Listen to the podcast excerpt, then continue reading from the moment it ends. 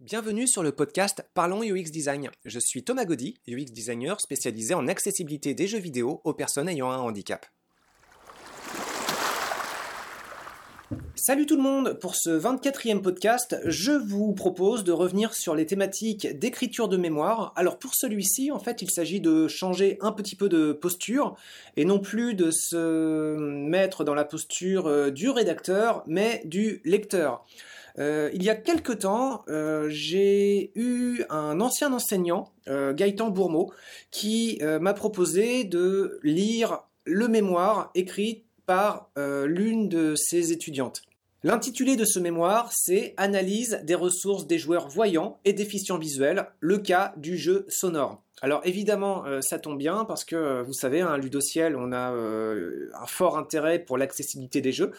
Il y a également peut-être un retard sur la communication en rapport avec des thématiques d'accessibilité.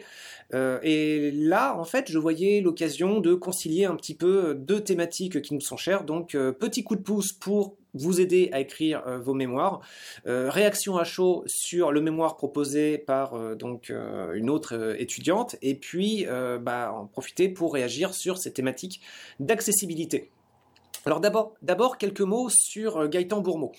moi, ma formation de UX designer à la base, c'était une formation en ergonomie. C'était pas une école plein temps euh, sur l'apprentissage de l'ergonomie, mais une école d'apprentissage des différents métiers des jeux vidéo avec un grand tronc commun et puis euh, des spécialités.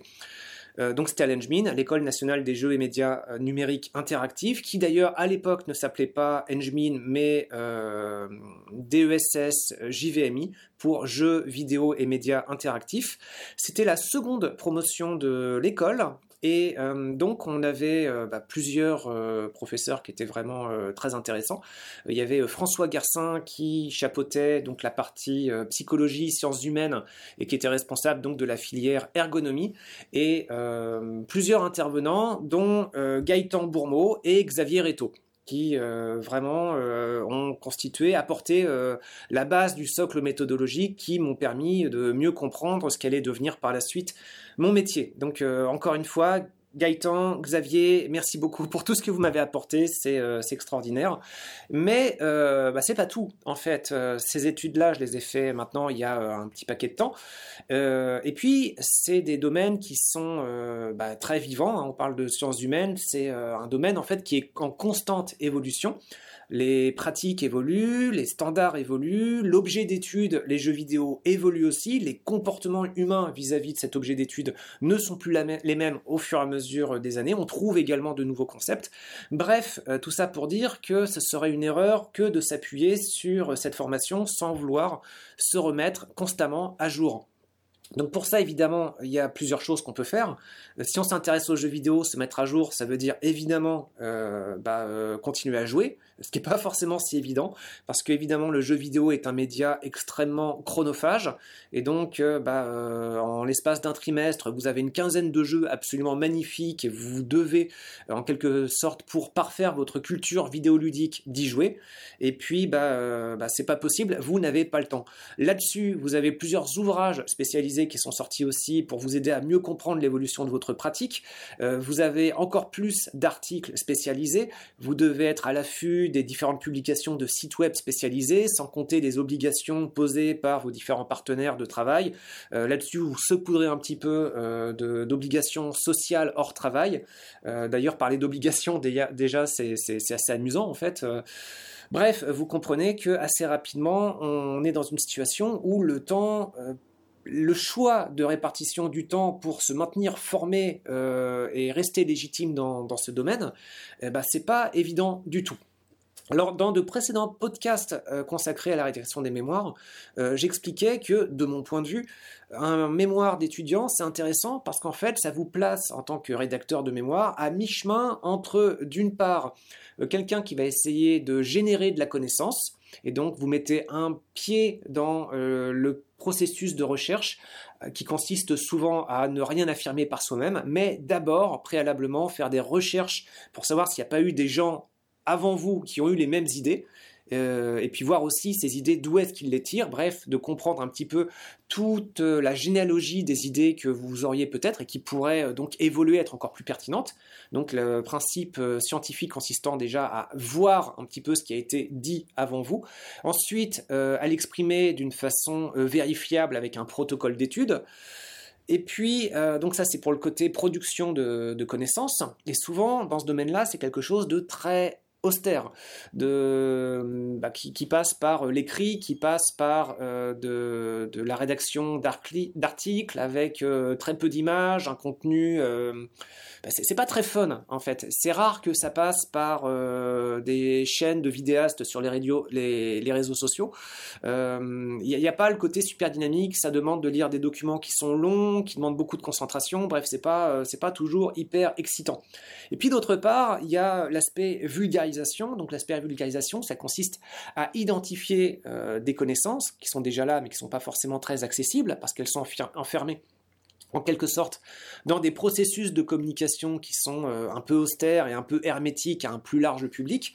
Et ce principe de vulgarisation, bah, vous essayez de reprendre ces informations-là, peut-être les reformuler avec des concepts qui peuvent être un petit peu moins euh, euh, alambiqués ou voilà, avec un, vocabulaire un peu plus accessible pour les néophytes et puis bah, ça permettra de toucher plus de monde. Mais quand vous êtes dans une démarche de vulgarisation, en général, pour que ça soit assez fun, vous euh, perdez un petit peu ce côté rigueur de production du savoir, c'est pas tout à fait la même, euh, la même démarche.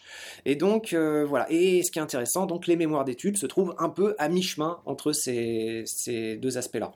Donc quand vous êtes rédacteur de mémoire, c'est bien, vous faites la synthèse de ce genre, de, de, tout un pan de, recherche qui vous intéresse. Alors évidemment, vous, vous n'avez pas en général beaucoup de temps pour explorer là-dedans. Hein. Vous avez euh, quelques semaines, quelques mois en étant généreux, mais de toute façon jamais à temps plein.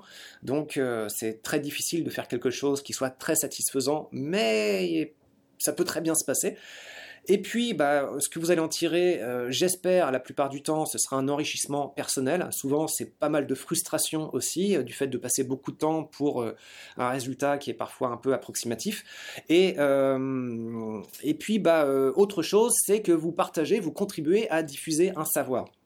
Bon, bah là, en fait, en étant lecteur du mémoire d'Adeline Bouchacha sur euh, l'analyse des ressources des joueurs voyants et déficients visuels, le cas du jeu sonore. Ce qui est bien, c'est que je n'étais plus dans une démarche d'accompagnement de production de mémoire ou de de, dispenseur de conseils. Euh, j'ai reçu ce mémoire dans euh, bah, juste un rôle de lecteur avec, si je peux donner deux trois retours pour Gaëtan, pour Adeline que je ne connaissais pas préalablement, et puis en passant un petit retour pour Xavier qui, je crois, a participé à une bonne part de la réflexion de la recherche et aussi des concepts clés qui sont proposés dans cette recherche. Voilà, donc euh, ce qui est intéressant là-dessus, c'est que pour ce podcast, je vais expliquer un petit peu euh, les bénéfices que j'ai pu tirer de, euh, de ce partage. Donc, dans ce mémoire, je ne vais pas le décortiquer trop en détail, je ne vais pas avoir le temps, ça fait déjà 8 minutes que je parle, j'aimerais éviter d'excéder les 15-20 minutes pour ce podcast. Je vais plutôt présenter très succinctement sa structure et les choses qui m'ont beaucoup plu. Alors là-dedans, en fait, il s'agit, euh, pour ce que j'en ai compris, hein, évidemment, euh, il s'agit en fait d'appliquer une, démarche analytique euh, sur un jeu vidéo qui à la base aurait dû être conçu dans une équipe de recherche du CNAM. le Cédric, laboratoire par lequel je suis passé après mes études à l'Engmin, sous la direction de Stéphane Natkin, qui était à l'époque directeur du, du Cédric, que je remercie encore. Et donc euh, voilà, euh, Adeline, euh, quelque part, bah, reprend le flambeau de toute une flopée d'étudiants qui se sont succédés là-dedans, hein, je fais partie de la file, et elle a fait donc une étude sur un jeu sonore. Alors il y a plusieurs choses que je trouve très intéressantes dans son mémoire. Déjà, c'est une, une, grande transparence sur les conditions d'étude et ce qui s'est passé au niveau de ce petit milieu de la recherche. Et ça, c'est assez rare de le trouver. C'est-à-dire qu'elle explique le propos euh, de, l'équipe dans laquelle elle est venue euh, travailler, à savoir, si j'ai bien compris, euh, réaliser un, jeu vidéo grand public mais avec un fort pendant d'accessibilité et avec dedans une thématique de communication avec un chien guide.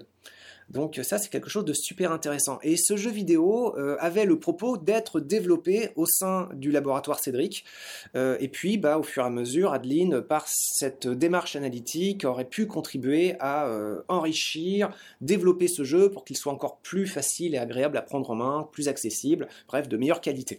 Et puis, bah, il y a eu plusieurs choses qui sont arrivées, qui sont assez bien expliquées dans le mémoire. Bah, déjà, c'est quelque chose qu'on retrouve dans de très nombreux laboratoires. C'est souvent des des difficultés au niveau des moyens, c'est-à-dire que bah, il y a une petite équipe qui n'est pas là forcément disponible à temps plein parce que des projets il y en a plusieurs. Euh, tout le monde est partagé en général entre des travaux d'écriture pour euh, bah, diffuser le savoir accumulé dans le laboratoire et des travaux de recherche. Des travaux de recherche souvent il y en a plusieurs. Bref cette euh, cet éclatement des compétences et des objectifs de, travail font que, bah, évidemment, c'est quelque chose qui avance lentement. Et puis autre chose qui a mis pas mal à mal ce, projet de développement de jeux sonores, c'est bah, la grosse pandémie euh, qui arrivait faire coucou euh, sur euh, tous, les, tous les continents. Donc bah, ça n'a pas raté, hein, évidemment, ça a un peu éclaté la démarche de travail. Alors certaines organisations qui travaillent dans le numérique s'en accommodent avec du travail à distance. Ceci dit, ça ne se fait jamais sans mal. Et puis là, évidemment, ça a retardé le calendrier d'avancement du projet. Et encore plus, euh, ça a retardé, ça a mis en difficulté le processus d'entretien euh, qui, était prévu pour discuter euh, du jeu avec une communauté de joueurs malvoyants ou non-voyants. Donc ça, dans le mémoire, j'ai trouvé ça vraiment super intéressant parce que bah voilà, ça donne un aperçu des, des façons de fonctionner et aussi de certaines contraintes euh, de travail qui ne sont pas propres au Cédric. Hein. Je pense qu'elles sont assez euh, universelles pour euh, la plupart des, des, studios et des laboratoires, des laboratoires et des centres de recherche, je voulais dire. Et voilà, donc ça c'était super. Alors au niveau du propos de l'article, ce qui est intéressant aussi, c'est que ça a dévié. Le jeu du laboratoire Cédric n'étant pas assez avancé pour euh, faire office d'objet d'étude pour euh, cet article, ce mémoire, pardon, eh bien, euh, Adeline s'est pas démontée et s'est portée sur un jeu assez similaire donc avec un gameplay suffisamment comparable et puis des mécanismes de guidage pour le joueur qui sont aussi assez ressemblants. Et là, ce qui est assez drôle aussi, euh, finalement, le monde est petit, c'est que le jeu qui a été choisi, c'est euh, Toxic. Euh, Toxic qui a été conçu par un ancien, enfin, oui, un ancien collègue, je suis toujours en contact avec lui, Christophe Coller, et je crois également Manu, Manuel Chouin. Euh, Manu DPK donc. Euh, je sais qu'il a participé en tout cas à la malédiction. Toxique, je suis un peu moins sûr. En tout cas, voilà, euh, la parenté en ce qui concerne Christophe Colère, ça c'est très certain. Pour Manu DPK, je me renseignerai un peu plus tard. Et donc voilà, ce qui est drôle, donc Christophe, lui, est un ancien collègue dans le cadre d'une des écoles dans lesquelles je travaille, l'ITESIA, qui change de nom très prochainement d'ailleurs. Et donc voilà, c'est drôle que l'Engmin, le laboratoire Cédric et l'ITESIA se retrouvent dans un microcosme d'échange sur les mêmes objets. Alors, bon, il y a le propos, il y a euh, le protocole, il y a toute la description derrière euh, et les contraintes qui ont été rencontrées par euh, Adeline. Ce qui est intéressant derrière, c'est qu'il y a plein de... Le, socle méthodologique sur lequel j'insiste pas mal lorsque moi-même je donne des cours, eh ben, il y a plein de notions et de domaines dans lesquels évidemment je ne suis plus fortement, forcément très à jour. Et avec euh, le travail de Adeline, et même si évidemment c'est euh, juste entre guillemets un travail de mémoire de Master 1, ce qui est déjà, ceci dit, vraiment très très bien, euh, ça m'a permis de combler quelques lacunes et de me dire ah mais au fait telle notion je ne la connais pas, telle autre ça a l'air super intéressant et c'est un rappel à un besoin d'auto-formation et à compléter certaines choses à côté desquelles je, je passe à côté. Alors là je vais, je vais vous proposer de rebondir sur les notions qui m'ont semblé être les plus intéressantes dans ce travail. Alors déjà, en fait, il y en a plusieurs des notions théoriques. Il y a euh, un ou une, je ne sais pas en fait, euh, chercheuse ou chercheur, Leroux. Euh, donc Adeline cite Leroux en 2008 et qui donne une définition des différents espaces des jeux vidéo. Et j'avais jamais trop réfléchi à cette notion d'espace des jeux vidéo, enfin si un petit peu intuitivement, mais sans jamais vraiment avoir fait le tour. J'aime déjà beaucoup ce concept rappelé par Adeline. Donc elle dénombre via le roux euh, quatre espaces. Euh, celui du jeu à, proprement parler, donc voilà, il y a le, jeu, en quelque sorte, l'espace diégétique dans lequel on va déplacer l'avatar parmi les différents PNJ et dans son environnement virtuel. Bon, celui-là, c'est assez intuitif. Il y a l'espace psychique du joueur, donc qu'est-ce qui va se passer dans sa tête? Donc certes, l'avatar, on va le confronter via le jeu à différents choix, mais ces choix qui vont être proposés, c'est pas vraiment à l'avatar qu'il s'adresse, évidemment, c'est au psychisme du joueur ou de la joueuse, en fait. C'est vraiment au niveau cognitif que ça va se passer. Donc rappelez déjà qu'il y a une petite distinction des espaces à ce niveau-là, je trouvais ça très intéressant. Euh, il y a également l'espace matériel, donc euh, comment ça va se passer au niveau du maniement de la manette, des claviers, euh, du paddle éventuellement? Donc ça c'est super intéressant et ça peut renvoyer à toutes sortes de formes d'inaccessibilité. Et puis là-dedans il y a un quatrième espace qui est super intéressant aussi, c'est l'espace culturel. Et l'espace culturel, bah, il ne faut pas le négliger. par exemple, je m'étais rendu compte dans mon étude des jeux sonores que c'est peut-être le plus important. On peut concevoir des jeux sonores spécifiquement accessibles pour des personnes aveugles, mais ce ne sont pas forcément ces jeux-là qui vont donner, qui vont faire envie à la population de joueurs euh, aveugles. Euh, ce qu'ils vont avoir envie en premier lieu, euh, pour la plupart des joueurs, même si généraliser c'est un petit peu délicat, ça va être de partager une culture du jeu. Donc partager une culture du jeu, des gros titres avec des joueurs voyants, en tout cas avec le grand public. Et donc l'aspect culturel, l'espace culturel est super important. Donc petit euh, rappel et euh, faire le tour de ces quatre espaces, en tout cas les mentionner euh, via les travaux de Leroux, je trouvais ça vraiment très très bien. rien que pour ça, déjà, merci beaucoup Adeline. Alors déjà, derrière, autre apport que je trouvais très intéressant, c'est une bonne définition de l'accessibilité. Donc pour ça, c'est une définition en fait de Gaëtan. Euh, Gaëtan Bourmeau et Xavier Reto, euh, donné en 2013. Alors je cite, l'accessibilité est, ouvrez les guillemets, le caractère possible du déplacement dans l'environnement, de la compréhension, orientation spatiale et communication, et l'utilisation des équipements. Donc, euh, je vais la redire en fait, parce qu'en podcast, c'est pas évident. L'accessibilité est le caractère possible du déplacement dans l'environnement, de la compréhension et l'utilisation des équipements. Là, je saute la parenthèse. Et donc, euh, j'aime bien parce que euh, bah, on parle du caractère possible, quelque chose, une espèce de potentialité de déplacement dans, euh, d'une part, l'environnement, les équipements, la il, il y, a, plusieurs notions, mais quelque chose assez, assez succinct. Et je pense que je vais garder ça en tête pas mal de temps pour mettre en rapport mes différents travaux en rapport avec l'accessibilité, avec cette définition qui me semble à la fois simple, très élégante, qui va peut-être euh, euh, évoquer euh, d'autres thématiques. Alors, ce que j'aime bien également dans ce travail, c'est la notion de sujet capable. la notion de sujet capable, elle est apportée par Rabardel en 2005. C'est un sujet qui dit je peux avant de dire je sais. Et ça, c'est très intéressant, en fait, parce que ça évoque la possibilité, bah déjà, ça met l'accent sur les capacités d'un sujet, euh, on parle non plus des handicaps, mais on parle des euh, stratégies plus ou moins détournées pour réussir à atteindre un, but, un objectif. Donc ça, c'est vraiment super. Et puis ce qui est intéressant aussi, c'est qu'il ne s'agit pas de voir si les compétences sont acquises uniquement euh, dans la part de, la personne, qui reviendrait à dire je sais, c'est aussi de mettre en, en exergue ces compétences et les possibilités offertes par l'environnement, d'où le je peux. Et donc ça, j'aime bien. Encore une fois, c'est une formulation que je trouve très élégante, euh, concise, euh, que je ne connaissais pas auparavant et que, j'aime vraiment beaucoup, que je trouve très, très positive. Donc euh, encore pour ça, merci beaucoup Adeline. Qu'est-ce qu'il y a d'autre encore? Alors, il y a tout un, tout un pan méthodologique à côté duquel j'étais passé complètement à côté. C'est la description de l'approche instrumentale. Alors, euh, l'approche instrumentale, je suis pas du tout un expert, puisque en fait, je, ne la connaissais pas auparavant. Mais ce qui est intéressant, c'est que cette approche-là, elle s'oppose à euh, une démarche plus proche euh, de la démarche interface homme-machine, qui moi m'a nourri complètement. J'étais tellement baigné dedans que j'arrivais même pas à penser autrement que par cette approche-là. Et une interface IHM, interface homme-machine, s'intéresse davantage aux tâches spécifiques de la machine et du système. Bon, d'après une définition de Descortis.